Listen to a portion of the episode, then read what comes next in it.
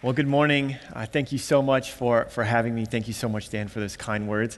Um, I just feel so honored to be here at Evergreen this morning um, for just so many reasons. One is um, I'm here with my wife, G. Uh, G. St. John, formerly G. Sud. She was on staff here at Evergreen uh, before we planted Light, before Evergreen planted Lighthouse back in 2003. So, G, do you want to stand real quick? Yeah, just, she's up here. Yeah, yeah. So, I'm really thankful that you were willing to let her go and be part of Lighthouse's church plant because if that didn't happen, I probably would have never met her and we would have never, never gotten married. So thank you so much for your investment in her and your generosity in sharing her uh, with Lighthouse.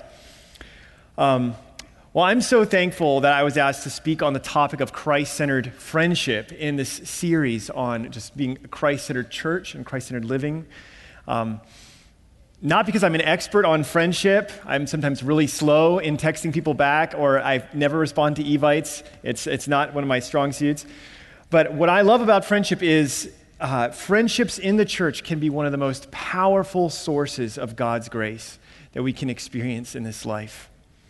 Genuine, Christ centered friendship is probably what I value most at my church at Lighthouse. There's a lot of things I value there, but the relationships I have there, genuine friendships that, that show me Christ through their consistency, their candor, and, and their carefulness with my life are one of the greatest graces that God has ever given me. And I always say that's one of the hardest things in life is, is leaving a church when you have to let go of those friendships and those relationships that you're so webbed into. Because the church is a who, it is a family, it is a group of believers. It is not just uh, events that happen or programs that are run. It is, it is you, brothers and sisters, as a family. Some of the friendships that most frequently take me to Christ were shaped by the discipleship culture here at Evergreen. So, people, friends of mine like Pastor Kim Kira, Pastor Gavin Kajikawa, and my best friend G, were all, their ministry in my life were all shaped by the discipleship culture here at Evergreen. It's part of the legacy that you have brought into my life. So I'm incredibly thankful to stand before you and talk about the grace of friendship this morning.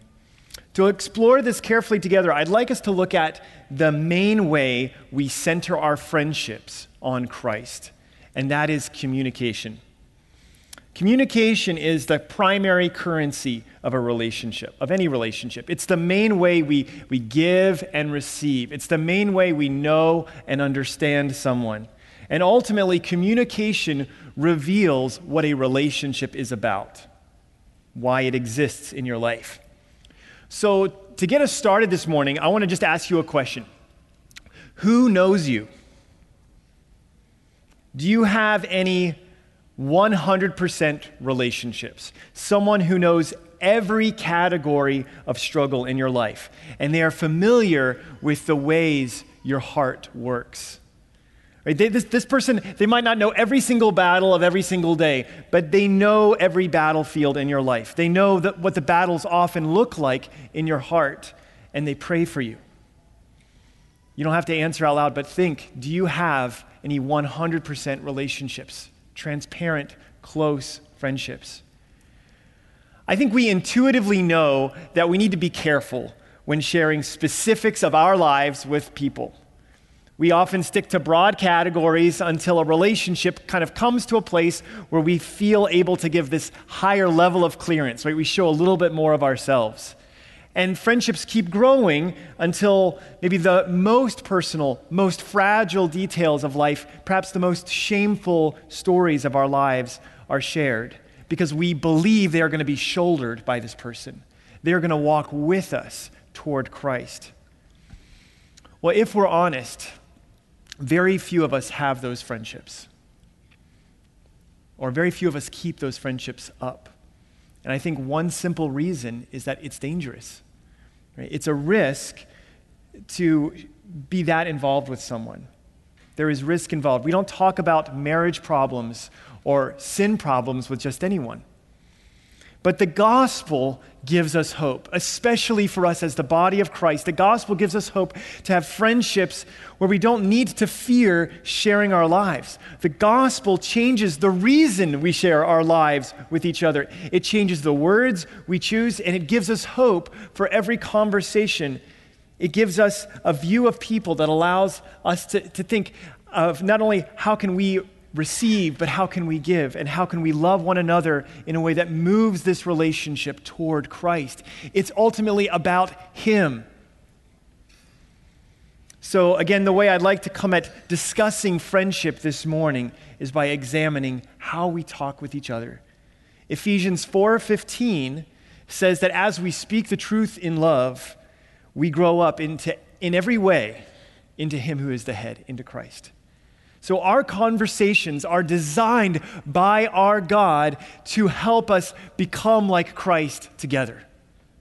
That's what Ephesians 4:15 says. So, to help us get there this morning, we're going to be looking at four steps that help us speak the truth in love in friendship. And we're going to look at these four steps from Ephesians 4:29. So, if you have your Bibles, you can turn to Ephesians 4:29. Let me read this for us. Paul writes, Let no corrupting talk come out of your mouths, but only such as is good for building up, as fits the occasion, that it may give grace to those who hear. Let me pray for us as we begin. Father, we come to you this morning asking for your Spirit's help as we come before your word, Lord, we need your spirit to open our eyes, to understand the grace that has been poured out in our lives. And to see that that is a grace that does not just stop with us. It is not just a grace that is shared between you and ourselves. It is a grace that you have given us to share with each other. It is a grace that animates a Christ centered body of Christ. It, it is a grace that, when it's set free in relationships, creates lives that are shaped and molded and become like Christ in the way we live and love. So, Lord, I, I pray that this morning your Spirit would open our eyes to that grace, both to the practical ways we can demonstrate that grace to each other and to the reality that this grace allows us to be a cloud of witnesses running a race, seeking Christ together, the author and finisher of our faith, who is with us every step of the way, giving us grace upon grace. So, Lord, our hope is in Christ, and we pray that this time would be centered around Him. In Christ we pray. Amen. Well, the first step to help us speak the truth in love is consider your heart. Consider your heart. Now, Paul does not say the word heart in this verse. So, why am I bringing up? That is our first point. Well, in order to understand what drives our communication, we need to look at our hearts. When Paul says, let no corrupting talk proceed out of your mouths, he doesn't mean that our mouths are the source of our words, like the root source. He doesn't mean that we just need to learn clearer ways of expressing ourselves in order to share grace.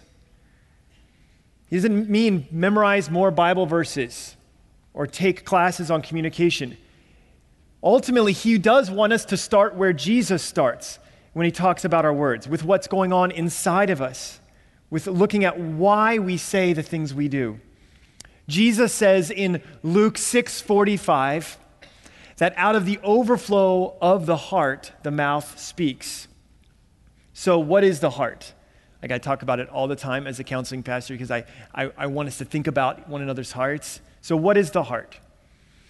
The heart is the inner person, the place where all our thoughts and desires come from. It's the part of us that says, What do I want? or Who do I worship? And that's why God says again and again throughout Scripture that He wants our hearts. And that's all He wants. He says, these, these people, they honor me with their lips, but their hearts are far from me. And he says in Joel 2, rend your hearts and not your garments. Like we can put on a show for God, but he doesn't want that. He wants our hearts. Ultimately, to be a faithful friend, I don't just need better communication skills.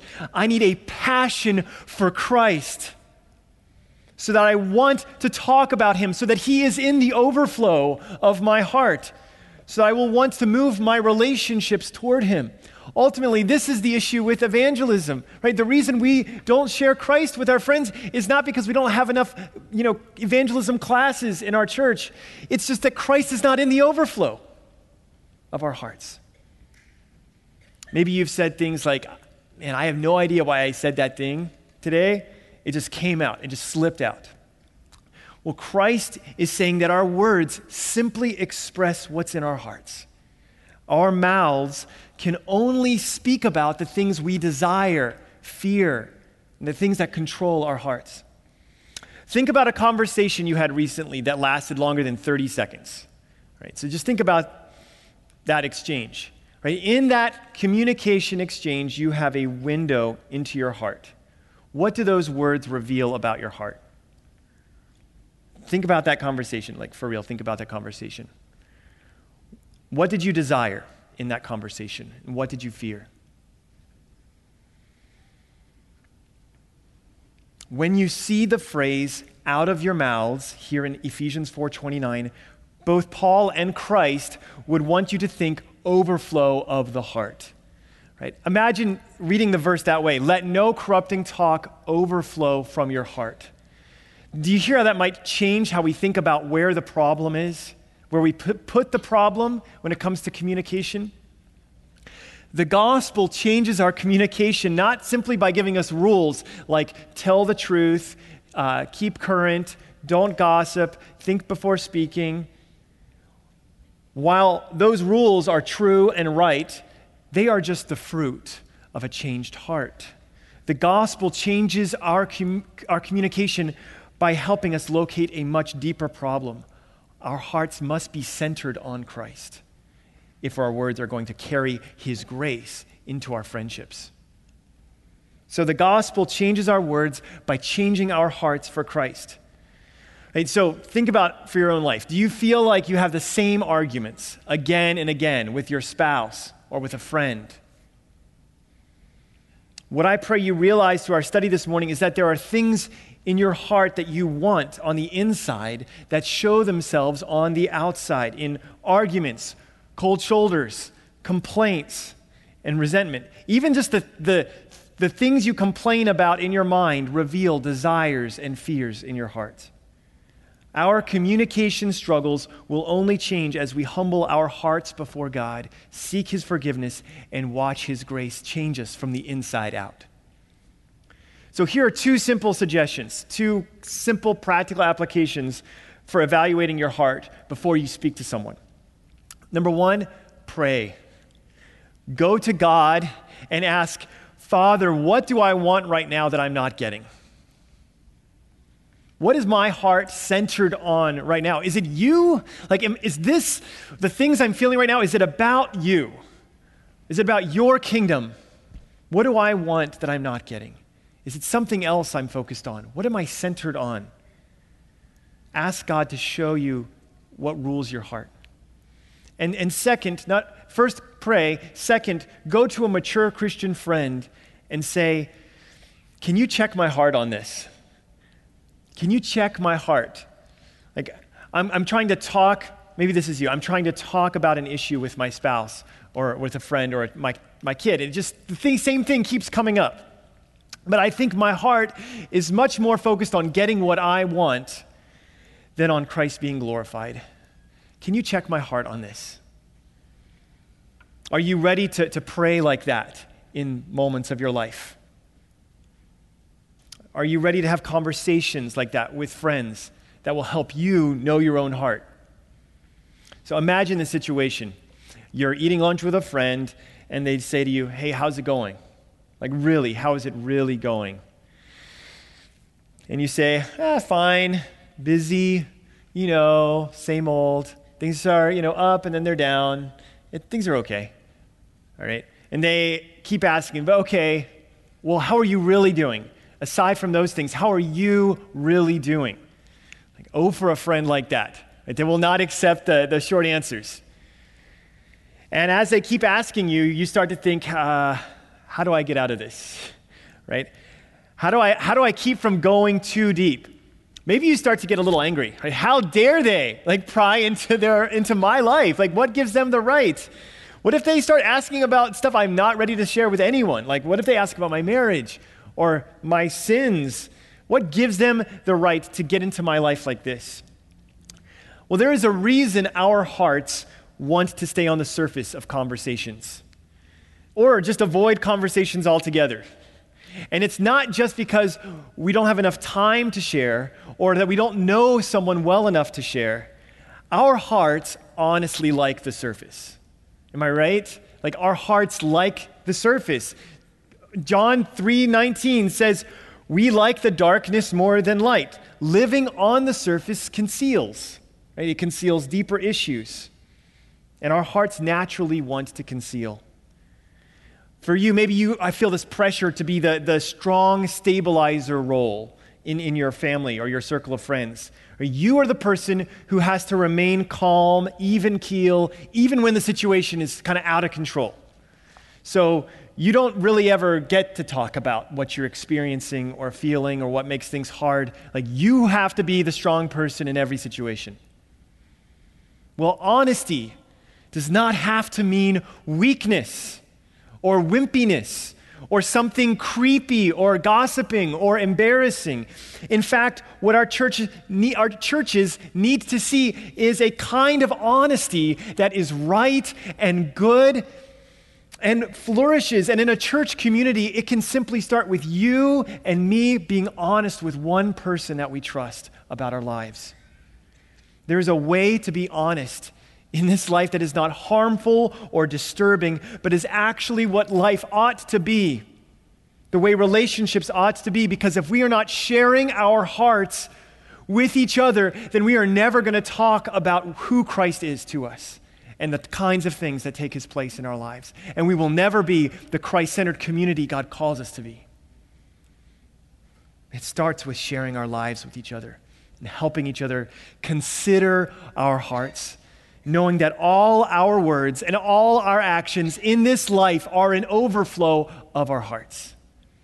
So, who knows you? 100%. Who knows you? Who knows your heart? Who knows your 10 to 15 minute story?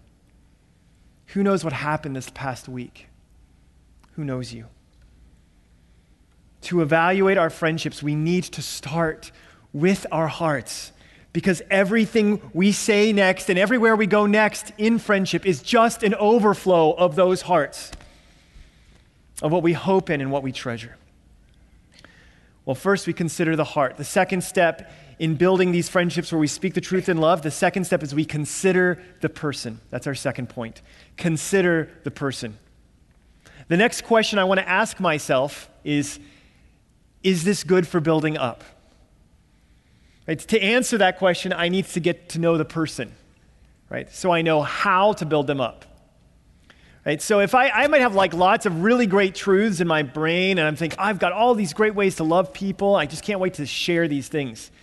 So maybe one of your favorite phrases is God is sovereign. That is an awesome truth. God is in control of the universe. Praise God. What a comfort. But do I know how to use that phrase, God is sovereign, in a relationship, in a conversation, in a way that builds up?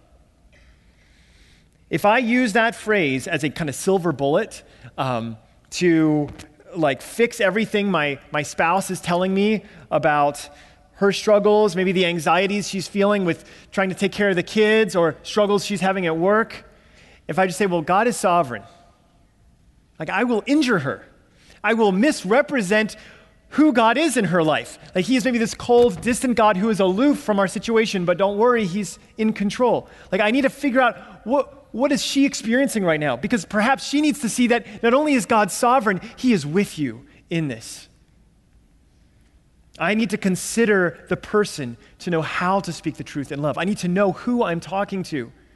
So, considering a person in a friendship involves getting to know who you're talking to and being transparent with them so they can consider you. So, what should your first steps be in considering a person? How do we enter someone's world?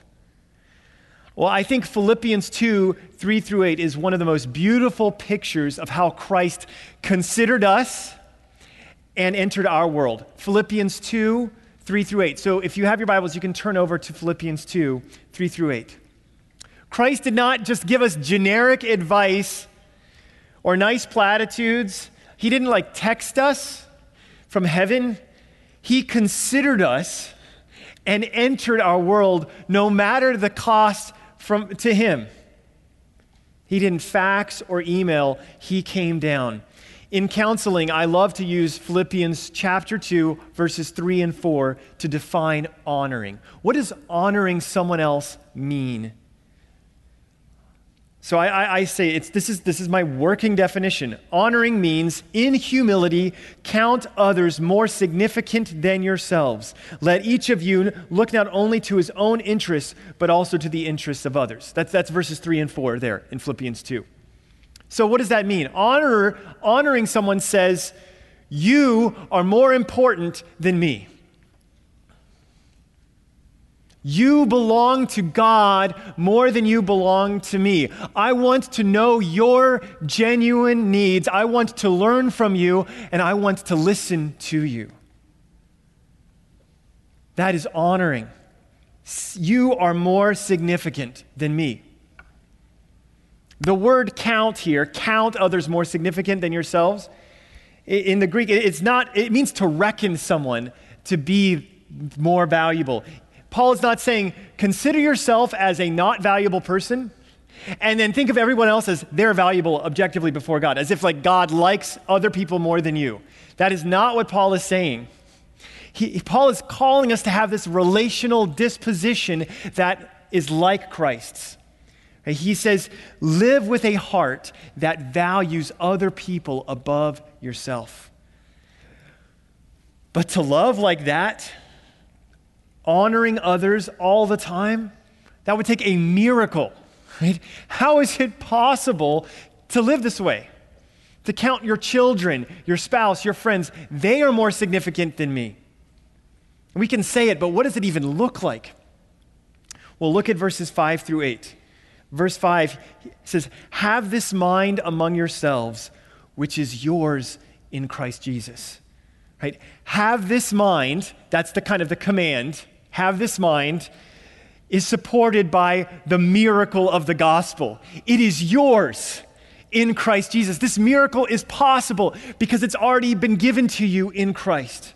It is yours in Christ Jesus. And then verses 6 through 8, he explains how he gave you and me this mind. Verse 6 Who, though the, he was in the form of God, did not count equality with God a thing to be grasped, but emptied himself by taking the form of a servant, being born in the likeness of men, and being found in human form, he humbled himself by being obedient to the point of death, even death on a cross. Right, so let's take a moment and do some Bible study. All right, what words or phrases in verses 6 through 8 describe Christ's humility and his service? Look at verses 6 through 8. And I would, you could underline them if you'd like. I think it's good to, to write in our Bibles. What words or phrases in verses 6 through 8 describe Christ's humility and service? Hopefully, you start to see this kind of pattern happening. Right? There's this descent from glory that we see in this passage. It starts off Christ is God, right? Eternal, glorious creator, but he didn't cling. He didn't grasp or cling to the glory, saying, I've got to keep this. I can't let go of any outward display of deity. And he said, No, and he emptied himself and he took on the likeness of man. And then when he became a man, he didn't live a rich and prosperous life. It says he humbled himself and took on the form of a servant. That's the kind of man he was. And then he lived a life of humble obedience to his father. But not only was he obedient, he was obedient to the point of death, even death on a cross. So you feel this kind of cascade of humility down, down, down, down with self, down with all of his rights, down with all of his preferences, and down with his own life. Why? Why did Christ do this? I mean, there are a lot of reasons why Christ came to die for us. But why is this here? Why did Paul put this here in Philippians 2? The answer is in verses 3 and 4. He considered his he considered your life more significant than his own so that you would be set free to consider other people more significant than yourself. In this passage, Paul is saying Christ died to support your love and humility to each other in friendship. This is your great foundation. It supports your friendship, it gives purpose to your friendship, it gives you a way to monitor progress in your friendships, and it gives you a final goal and a destination in your friendship to display the love of Christ in the gospel. So, do you see how much our relationships matter to Christ? That he would give his life so that we could experience his love defining and giving hope to your friendship. Can you feel that the gospel itself is at stake in our choice to consider others above ourselves? The gospel is at stake. Have you ever been sitting with a friend and something like this happened? They didn't ask you a single question. Maybe you shared something personal and it was met with silence, or they just changed the subject. If so, you know what it's like for someone not to consider you. You know what it's like to not be looked out for. You've felt dishonor. You felt alienated. Maybe you're thinking, I know I need to consider other people more, but it just feels like if I do that, Pastor Tim, like I'm just going to be prying into their lives. Especially if they're going through something difficult, I won't know what to say, so I'd rather just not go there. I'm probably just going to hurt them. Or perhaps you don't feel ready for someone or anyone to be transparent with you. So you cannot go deep yourself in sharing your life with someone because if they share their life with you, you're not ready. You're not ready for what they might share or how they might open up. Well, I want to just recommend when it comes to considering the other person, start with how are you doing? Okay? And then listen for three areas. So these three, there's three things I would like to encourage you to scan for as you start to hear them talk. And hopefully this starts to build some uh, confidence and encouragement in how to walk with others. First, praise God for the good. So this is kind of under considering the person. Praise God for the good. The person you are with is a saint and an image bearer, indwelt by the Holy Spirit. And if they're an unbeliever, they bear the image of their Creator. So you can see God's image reflected in their life, and you can encourage them. Right, before we go looking for sin, are we on the lookout for grace?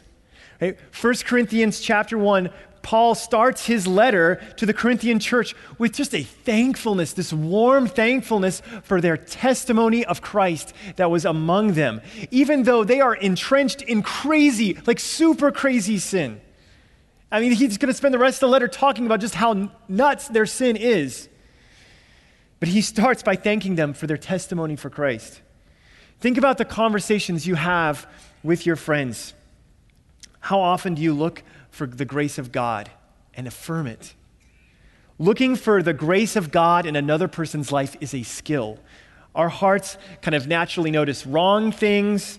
Our hearts can naturally focus on things that might bother us.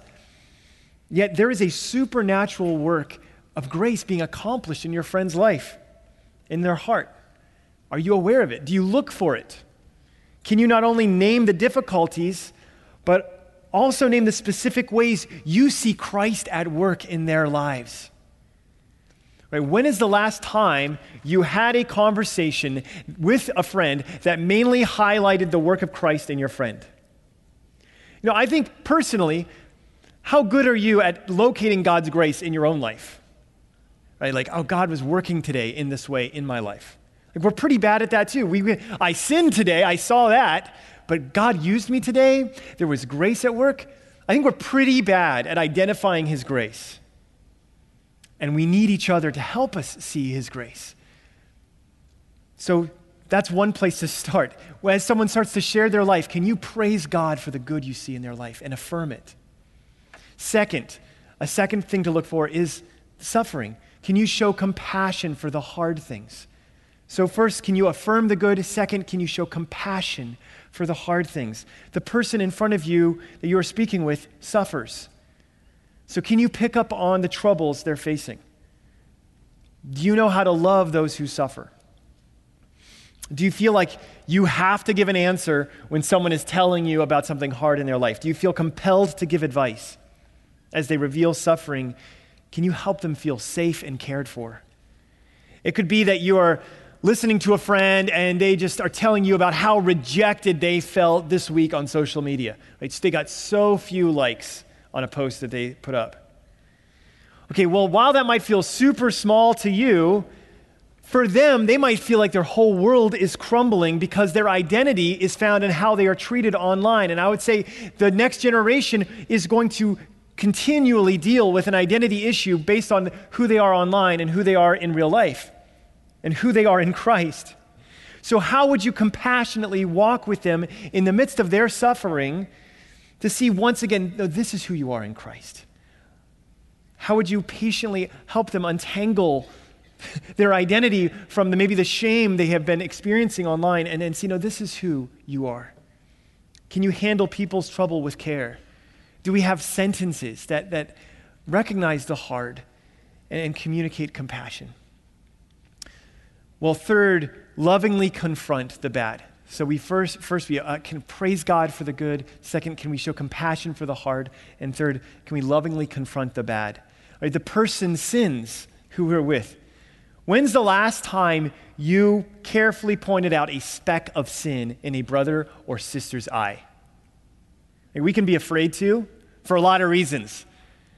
We might think, I only know how to like use a bulldozer slash wrecking ball, like some kind of demolition vehicle when it comes to pointing out sin. I just kind of say it like I see it. Right, here's the issue in your life, so get it together. And so I just choose not to talk because I just don't want to offend people. Maybe you think you're not qualified, right? You know, hey, Pastor Tim, I have read Matthew 7, and you know, I know I'm supposed to remove the log from my own eye before I reach to remove the speck from a brother or sister's eye. So, I've just got too many logs. I've got a pile of logs. Right? I'm just living in a log factory, and so it's going to be years before I ever can point out someone else's sin to them. You see so many logs in your own life, so many sins, so many struggles. You decide to stay on a personal hunt for those logs in your own life. And so you live in this kind of world of, of introspection, just looking inside. One day, maybe I'll be able to help someone else. And never having an eye for the sins and struggles of those around you. I, I personally love our Lord's metaphor in Matthew 7 of sticking your finger in someone else's eye to confront them, to point out sin. I think of how easily that could go wrong. And how carefully it would have to be done with so much gentleness and patience, so much trust. Who would you let stick their finger in your eye? It has to be done. It has to be done carefully with the Word of God, with the grace of God, by the power of the Spirit. We must reprove one another from the pulpit and from two feet away with a hand on the shoulder. Asking questions as we walk with one another, thinking through one another's hearts. In fact, in our counseling ministry uh, back at Lighthouse that I help oversee, we define confrontation as helping someone see their heart helping someone see their heart. Loving confrontation should feel like this partnership that looks at a friend from a place of humility and a posture that says, you know, I am the chief of sinners, and says there is so much grace available to us. That's what confrontation should feel like. Loving confrontation asks questions that God asked when he confronted sin. I mean, just think about the story of the Bible and how God confronted his people. Like, he came with questions, like Adam and Eve Who told you that you were naked? Did, did you eat of the fruit that I told you not to eat? Or he, uh, do you do well to be angry, Jonah? Or what are you doing here, Elijah? Like, he knows the answers to all these questions. Why is God asking these questions? Because he wants to help them see their heart. So we can come alongside with questions like, how could this situation be a possible temptation for you? That can help them see a speck. Or when has it been hard for you to turn to God in the midst of this season? I know you've been going through a lot. When has it been hard for you to turn to God? That can help them see a speck. Or simply, how can I be praying for you? That might be the most valuable question in the church. How can I be praying for you? Because that's going to survey two things their horizontal world and what's happening, and how they are currently seeing God and connecting God with their world. So, are we considering the other person more significant than ourselves? Do we see how to consider them? Well, the third step is to consider the situation. So we first we consider our hearts, then we want to consider the person, more significant than ourselves. Third, consider the situation. We want to speak in a way that fits the situations that come up. All right, so here Paul is calling us to consider the occasion, the time and a place, and that affects everywhere we talk. But I want to highlight maybe just a few occasions that might come at you. So, first, it affects the things we say on social media to our friends. So, as I stand at this podium, I want to be very careful with what I say. Yet, social media is not set up like that. They don't want you to think super carefully about your public posts. Maybe you have enough like common sense to think super carefully about it, but there's no careful drafting process. There's no outside reviewer who's checking. There's no like peer review setup. Like, okay, you've gotten like 20 thumbs up. Go ahead and post, right? No, I think like in, on Facebook, I think the filter is what's on your mind. That is not a great filter for what do I want to share with everyone I've ever met and possibly got randomly connected to. And what should be in that filter is Ephesians 4:29, right? I don't know if that's going to happen, but yeah, let, let no corrupting talk come out of your mouth. That would be a great filter. When I was in high school, there was no social media. It's hard to believe that. It didn't come out until I was in college. That's when Facebook launched. But now your words can move at the speed of light and land in the front of faces of thousands of people. So, what are you saying? What kind of communication fits that occasion? So, it affects what we say on social media. Second, it affects our timing of when we confront the wrongs of others.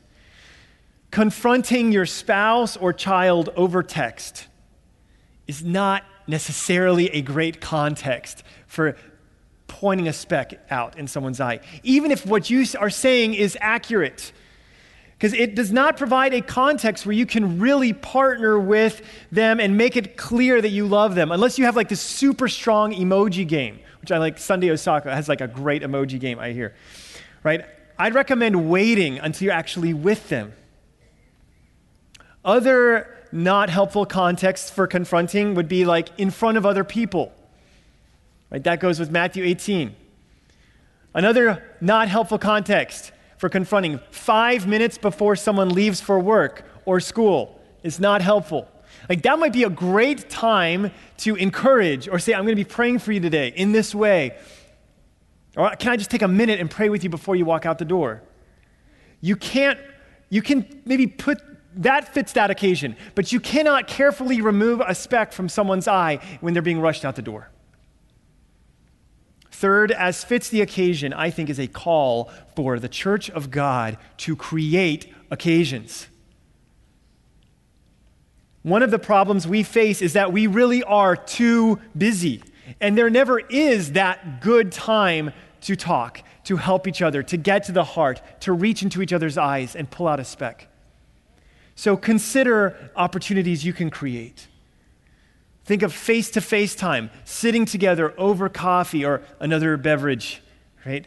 Or side by side time, working together on a project, enjoying a hobby or an activity together. Right? Your friendships here at Evergreen will grow in different ways in each context.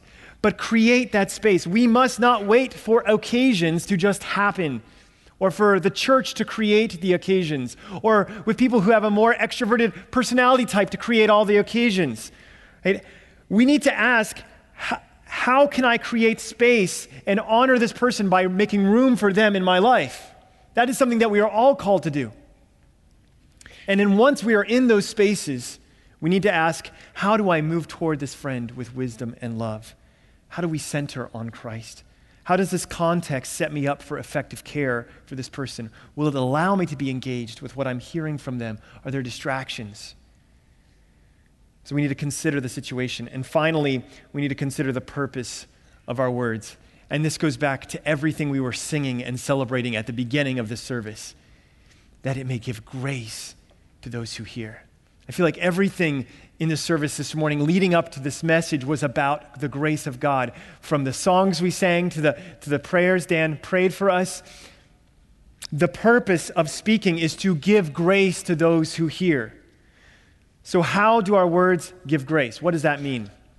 First, I think we need to, to define grace.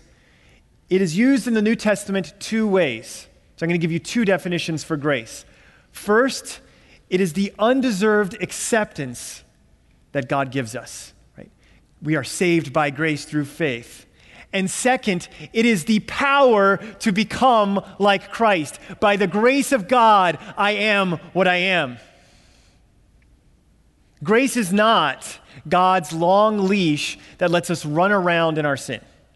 That's not what grace is. I think we can have the wrong idea sometimes of what grace is. We need to define it and keep defining it.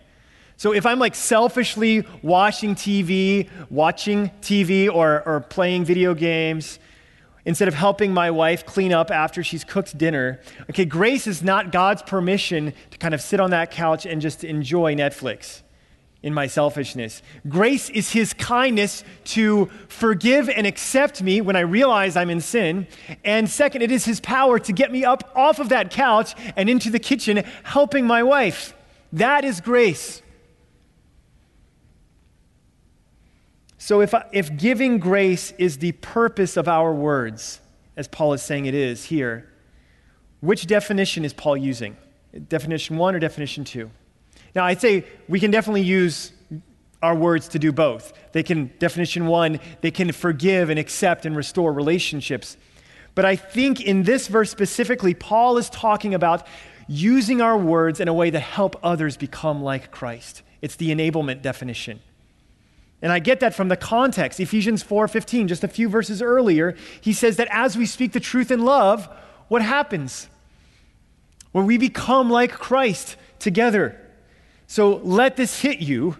God, through the power of the Holy Spirit who dwells within you, wants to use your conversations that you're going to have after church today to help someone else become like Christ. Right? Your words are part of the potter's fingers on another person's life. You get to help shape and mold. By God's grace, you get to be used by Him to give that grace to another person. Does that resonate with you? Have you experienced that here at Evergreen? Like when you are loved well in a relationship, do you ever have this experience like, what just happened? I just got a glimpse of my Savior in that conversation. The way he or she prayed for me just now, it just reminded me of, of what I need to be focused on. Does that resonate with you? Have you experienced the grace of God coming to you in a way that changed you, that moved your heart back to Christ? I hope you've experienced that because that is what our relationships are for, that they may give grace to those who hear. Uh, back in January of 2015, I did something kind of crazy. I ran the Walt Disney World Marathon, and I call it crazy because what I actually did was something called the Dopey Challenge. And so that's kind of like crazy in the title. Um, so in the Dopey Challenge, you, you run the, a 5K on Thursday, a 10K on Friday, a half marathon on Saturday, and a full marathon on Sunday. And uh, one of my favorite parts of any marathon is the, the people, right? The, the, people who come out and cheer on the runners, right? Usually they have these hilarious posters. I love the posters. They, they have things they say like, worst parade ever. Like, or I'm just trying to cross the street. I love that. Okay, but at this marathon, there were all these posters that said, do it for the Dole Whip. Dole Whip at the end free Dole Whip, free Dole Whip at the end. And I did not know about this Dole Whip thing. So, in my fatigue and cramping from the Sunday, Sunday's marathon and all of the races happening the days before, those messages were a grace to me, right? In, in my, it encouraged me to press on. Those signs told me there was something just ahead, something I loved that would be cold and refreshing. And that's all I started to think about. It's all I was looking for. And so when I crossed the finish line, it's, it's all, I would, all I was looking for. I, I ran past the medals, past the photo booths, like I wanted the Dole Whip. And I found out it was a lie. Yeah, now I, I don't know who those people were who wrote those signs, if they were confused or just playing a practical joke on thousands of people. But their words encouraged my heart in a certain direction until it was all that I could think about. It consumed me, and it turned out to be a lie. So, my point is one, please be honest when you make marathon posters. Or at least be really specific, like, Sally, we have Dole Whip for only you when this marathon is over. No, my real point is this we should boldly encourage one another, boldly exhort one another because we have something so much greater than Dole Whip waiting for us at the end. Right? We have something better right now than marathon posters or slogans or YouTube motivational videos to cheer each other on in this life. We have the grace of God to encourage us to run toward Christ. We have that to share with each other until He is all that we can kind of think about, until our lives are centered on Him, until we can almost taste what it will be like when we are finally with Him at the end.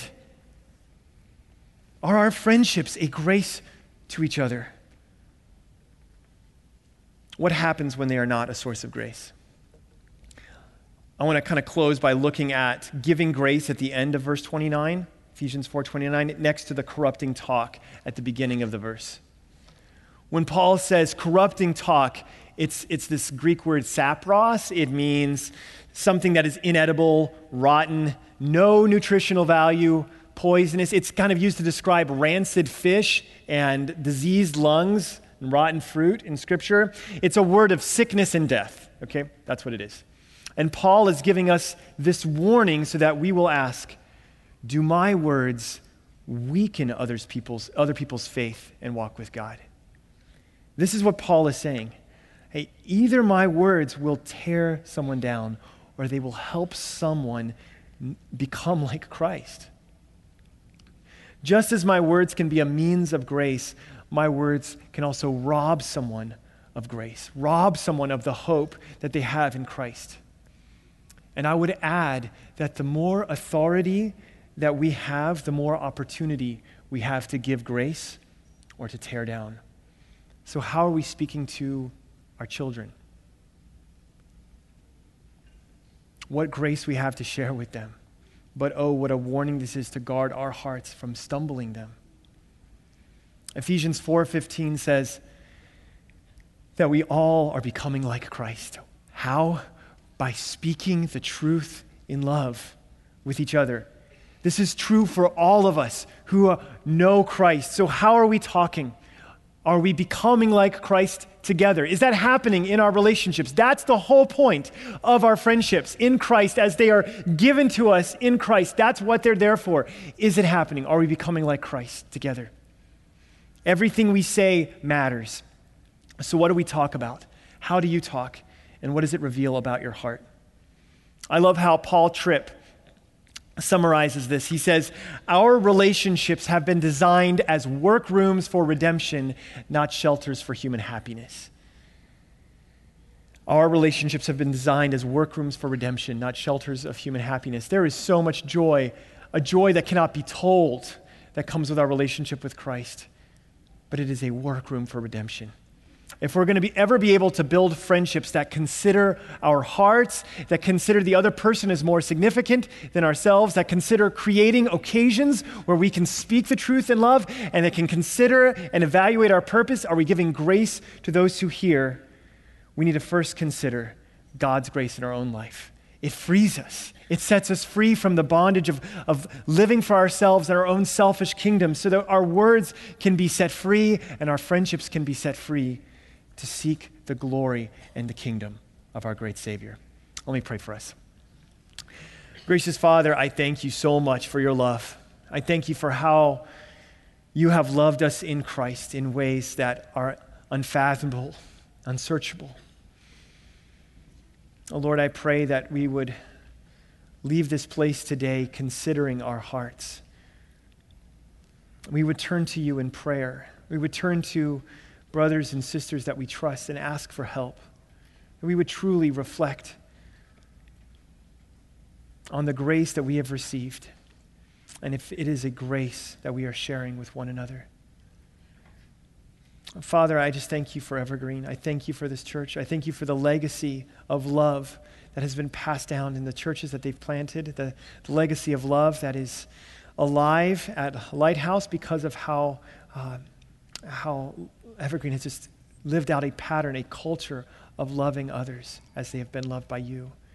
Lord, I pray that that would continue to be a legacy, that it would continue to be the story of relationships here in this culture, that Christ would be at the center and his glory would give purpose and meaning and joy and a center to every conversation that the friendships here enjoy.